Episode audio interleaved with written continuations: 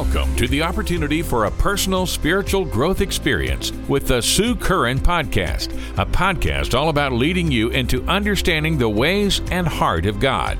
Pastor Sue shares from her decades of experience as a founding pastor, author, teacher, and world missionary.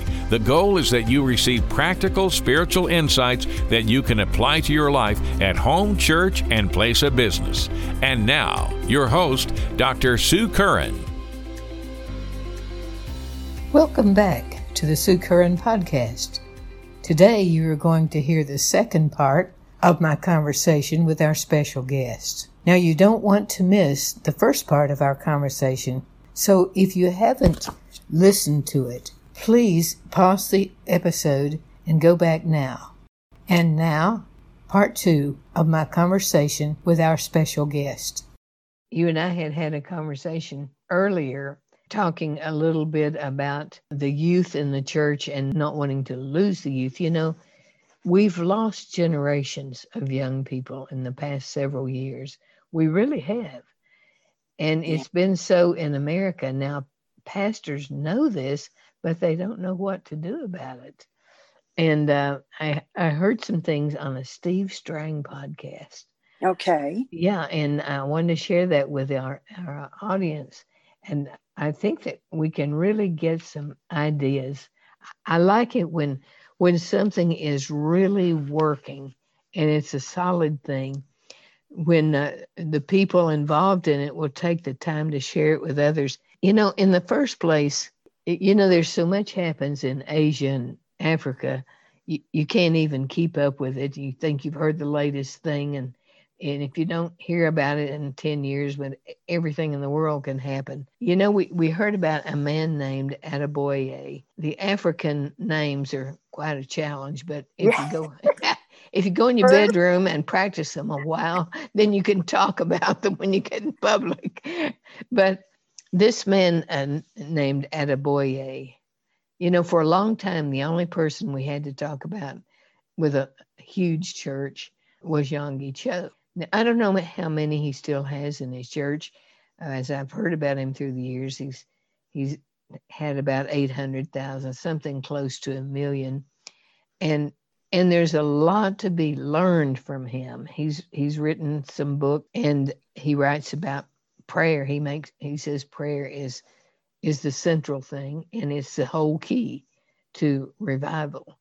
And he brought them into revival through prayer especially 1980 and 1990. But I, learned something about his church that really surprised me, which I, I want to share with us in a few minutes. But I want to tell you about this man, Adeboye. He's in Nigeria, pastors a it's a local denomination called the Redeemed Church of God. Of all things, Debbie, I ended up in a in a meeting with it was a number of black churches and they asked me if I would if I would mind to go to one of their churches and speak that morning. It turned out to be uh, one of these Redeemed Church of God churches. Okay.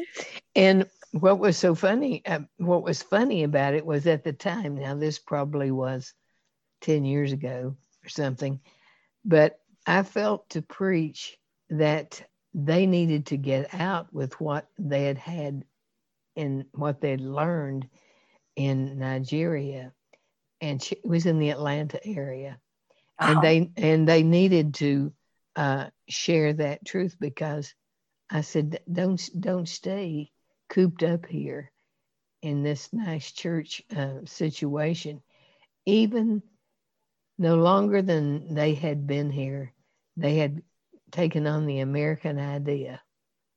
Wow. Of, you know, just not giving themselves to reaching out.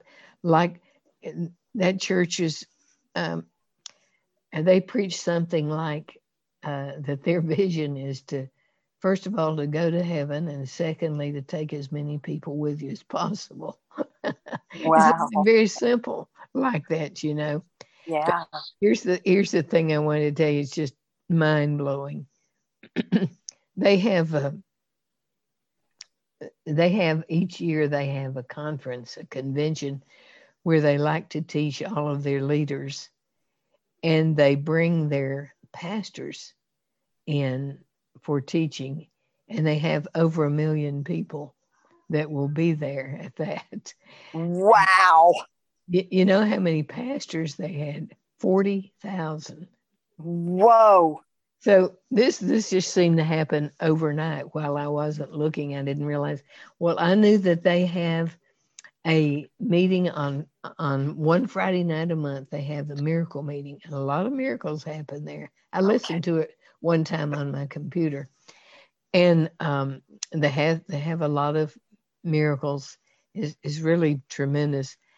Uh, but a million people will come to that meeting on that Friday night in one place. It was it's so big they can't have a building with a roof over it. It's just Wow. out in the open, but but they've got something to signify that it is a building, and this is the place where it is. It's mostly it's mostly just chairs, you know. But they do whatever they have to do uh, to provide for the people and to get. And, I haven't been to Nigeria, but I've been with Nigerians, and uh, you know they'll they'll dance for an hour and then dance for another hour. They they're they're really turned on to God, but they're not messed up with churchianity. You know, Okay.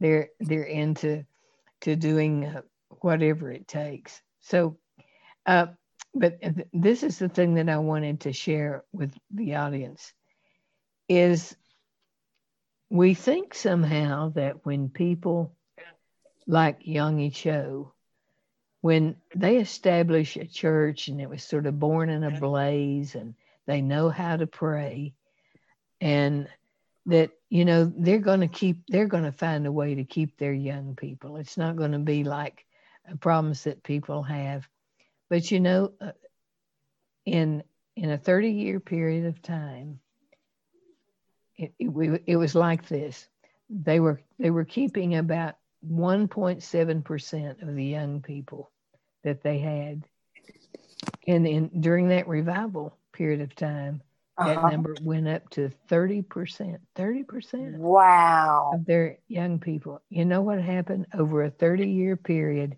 that number went down lower than it was before to where it was 1.5. Mm, Now, that mm, was mm. both dis- discouraging and encouraging to me. It, it proved that we haven't searched hard enough yet to find the rest of the story of, of what will keep our young people uh, involved. Oh, and, and by the way, um, when I was listening to this about uh, Steve Strang, he had Ron Luce. You know who he is? Oh yes, yes. Okay. Acquire the fire. Yes. Well, he's well, he's the one that he came he came up with this plan Oh, uh, um, that would uh, keep young people. Now, I'm I'm talking about this at this particular time because people have the idea, well, the church is never going to be the same. Some people do, and uh, just just don't expect to get a lot of people in the church anymore. And uh, he's saying, yes, we can keep these people that we're bringing to church. We've just got to change some of our ways of doing things. And so he told about this.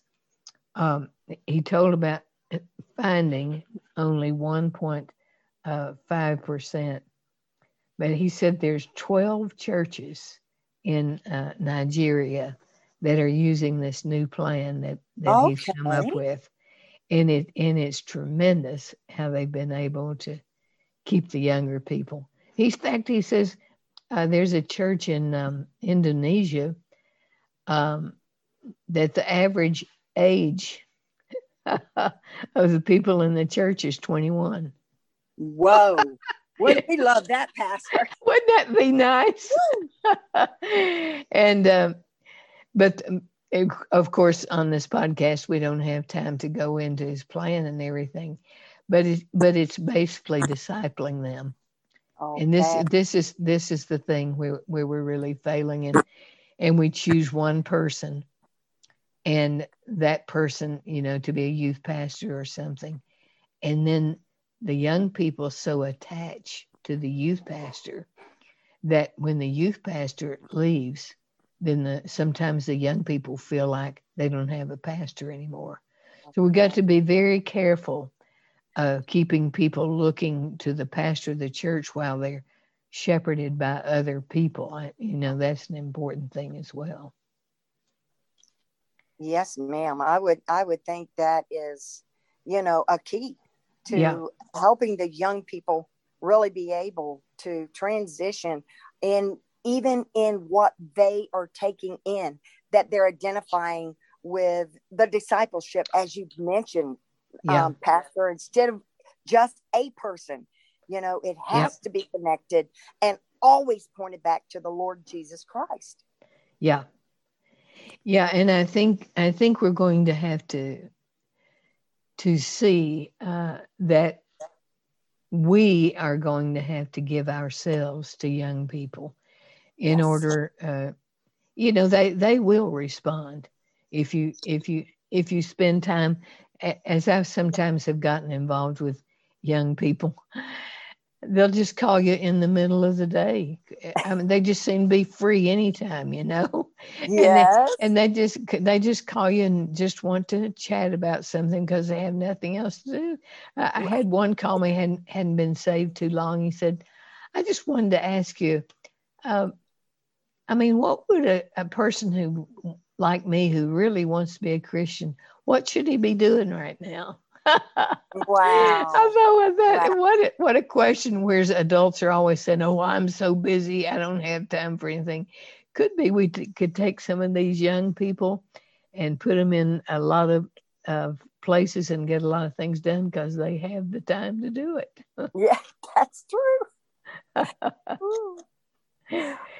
so I, I, wanted you to know about that that um, that these kinds of things are going on, even though uh, 10,000 churches have closed in South Korea in the past 10 years. 10,000. Wow.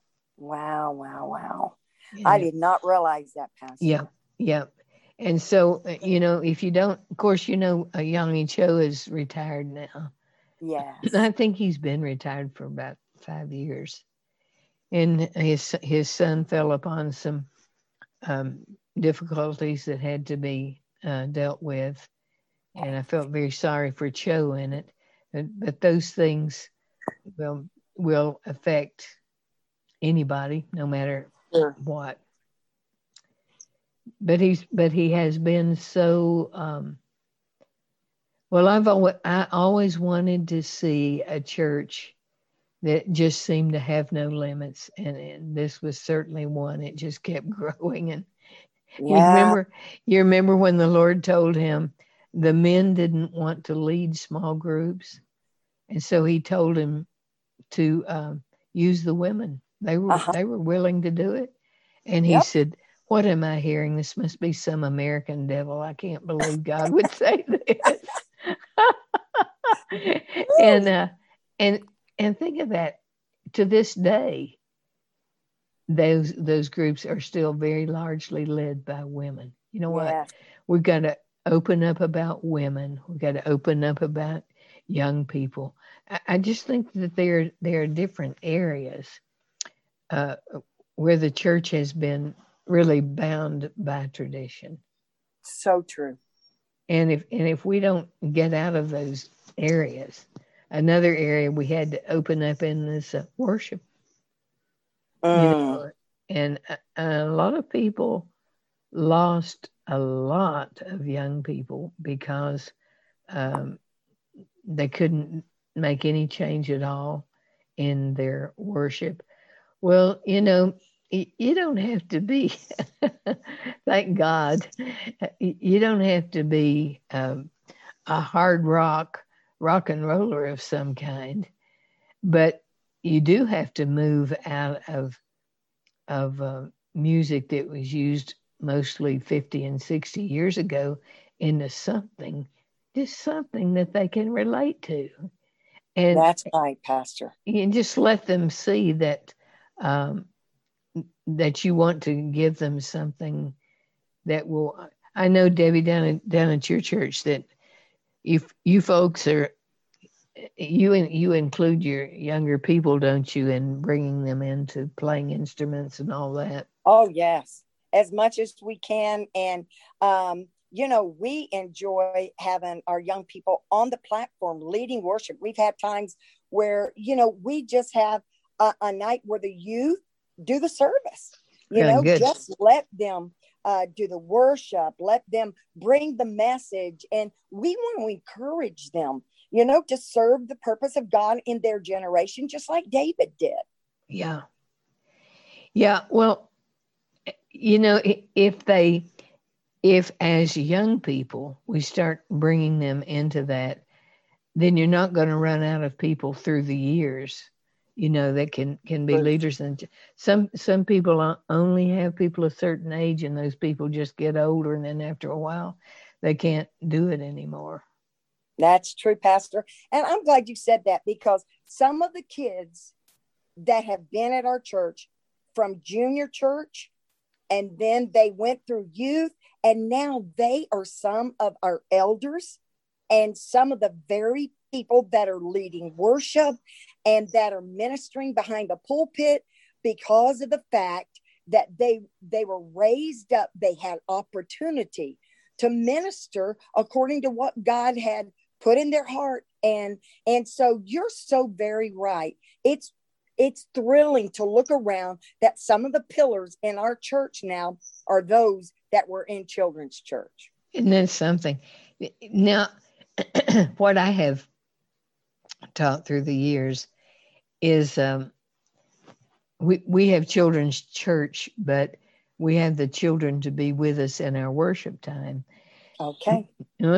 Now, for our audience, here's the reason for that.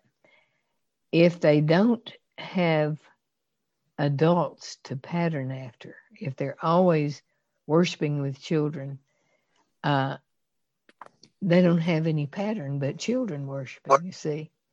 And, but if but if you have them in worshiping with the adults, they see adult ways to worship. Yeah. they're not ever they're probably not going to hear a prophetic word from the children, for example. But, it, right. but if they're in the, although we we have done that a few times, we were uh, in one of our conferences. Iverna Tompkins wrote about this in a in a book that she wrote. That um, you know we were in revival then, and uh, so there, there was. Um, the children learned they learned to get in there and pray with us in a prayer meeting and um, and they they wanted to do things like singing the song of the lord or if they if they could bring a prophetic word. It didn't happen often but this was during a conference. And uh, we had a lot of people there. And Iverna says in her book um, that this little boy, I think he was about, it was four or five, ah. and he came and asked for the microphone. and she said, I said, Oh no, she's going to let this child ruin the service, she said to herself. and I gave him the the microphone and he he brought this little uh, it wasn't too long, but it was a little prophetic word um, about what the Lord wanted to do during this conference and so forth and so on. And he told me later, I, I wanted to sing the song of the Lord, but they quit playing about that time. I oh. think they were flabbergasted, you know. and so, uh, you know, many people in their churches have never had fun things like that happen when they worship because everything is so nailed down, you know, and uh, always certain people have to do certain things, you know, in a certain wonderful way. But I have found that the other thing that would happen is that in our prayer meetings, uh, we couldn't hear their voices when they would try to pray out a prayer that could be heard. And so someone would say, I'd like to make space for Billy to pray. and oh. some adult would say this. And so then everybody would get quiet and Billy would pray and then the others would go back to praying. So it was it was okay. And sometimes if they were old enough, they'd read a scripture before they okay. pray. So you see, if, if, you just if you just uh, let them have some room, that's uh, right, to experience some things. If you don't, then I don't. Then we can't expect them to start doing adult things uh, just be- because they get to that age. You know, actually, they're too afraid uh, to even try it. so wow. I, am glad. I'm glad to hear that. Um, uh, that you you can trace young people's lives all the way from children's church and then you know into your worship team or preaching or whatever yes yes ma'am it is and and that goes to make your point pastor and that is you at shekinah in in revival and the things that god has done and God is still doing, that you made room. You allowed them to have a voice as they were beginning to hear the voice of the Lord, just like Samuel. You know, yeah. he began to hear the voice of the Lord. He yeah. didn't even realize he was hearing, but through the direction, through the instruction of the priest, you know, Eli, he was able then to allow the Spirit of the Lord to really begin to groom him for what God had for him and what he had in store. Well, you know, uh, once we get it across to people, there's not an adult Holy Spirit and a children's Holy Spirit. There's so just true. the Holy Spirit. And we have a list of the things that the Holy Spirit will do. Amen. In Amen. John, in John 16, you know, uh, uh he's, he's going to reveal Jesus and various things. He, he will take the things of Jesus and make them real to us. Now, have you ever thought of this, Debbie, that there are things then that he has declared the Holy Spirit will do, and really, um, Jesus won't do them. It's something that only the Holy Spirit will do. Therefore, if we don't let the Holy Spirit wow. do these things, then they won't be done. It's amazing, isn't it? And I, I find that uh, if we um, if we will just trust the Lord, and if we and if we step out in faith and begin to listen. Uh, Dr. Pickett did some beautiful teaching on um, how the Holy Spirit would begin to speak and you would hear him, but it would be a voice that you might not recognize until you get used to him. Uh, but without letting the Holy Spirit speak, then there's got to be um, some understanding uh, that h- how are we going to get the voice of God in the church or, or how is God going to move in the church? In the end, it's just going to be us talking. So that's that's the hard thing about it is to realize that only the Holy Spirit can do certain things, and He will do those things if we give Him time and room to do them. You've been listening to the Sue Curran Podcast. Join us next time as Dr. Curran shares more insights through interviews and teachings geared to help you grow in your relationship with the true and living God and function in a more productive and powerful way.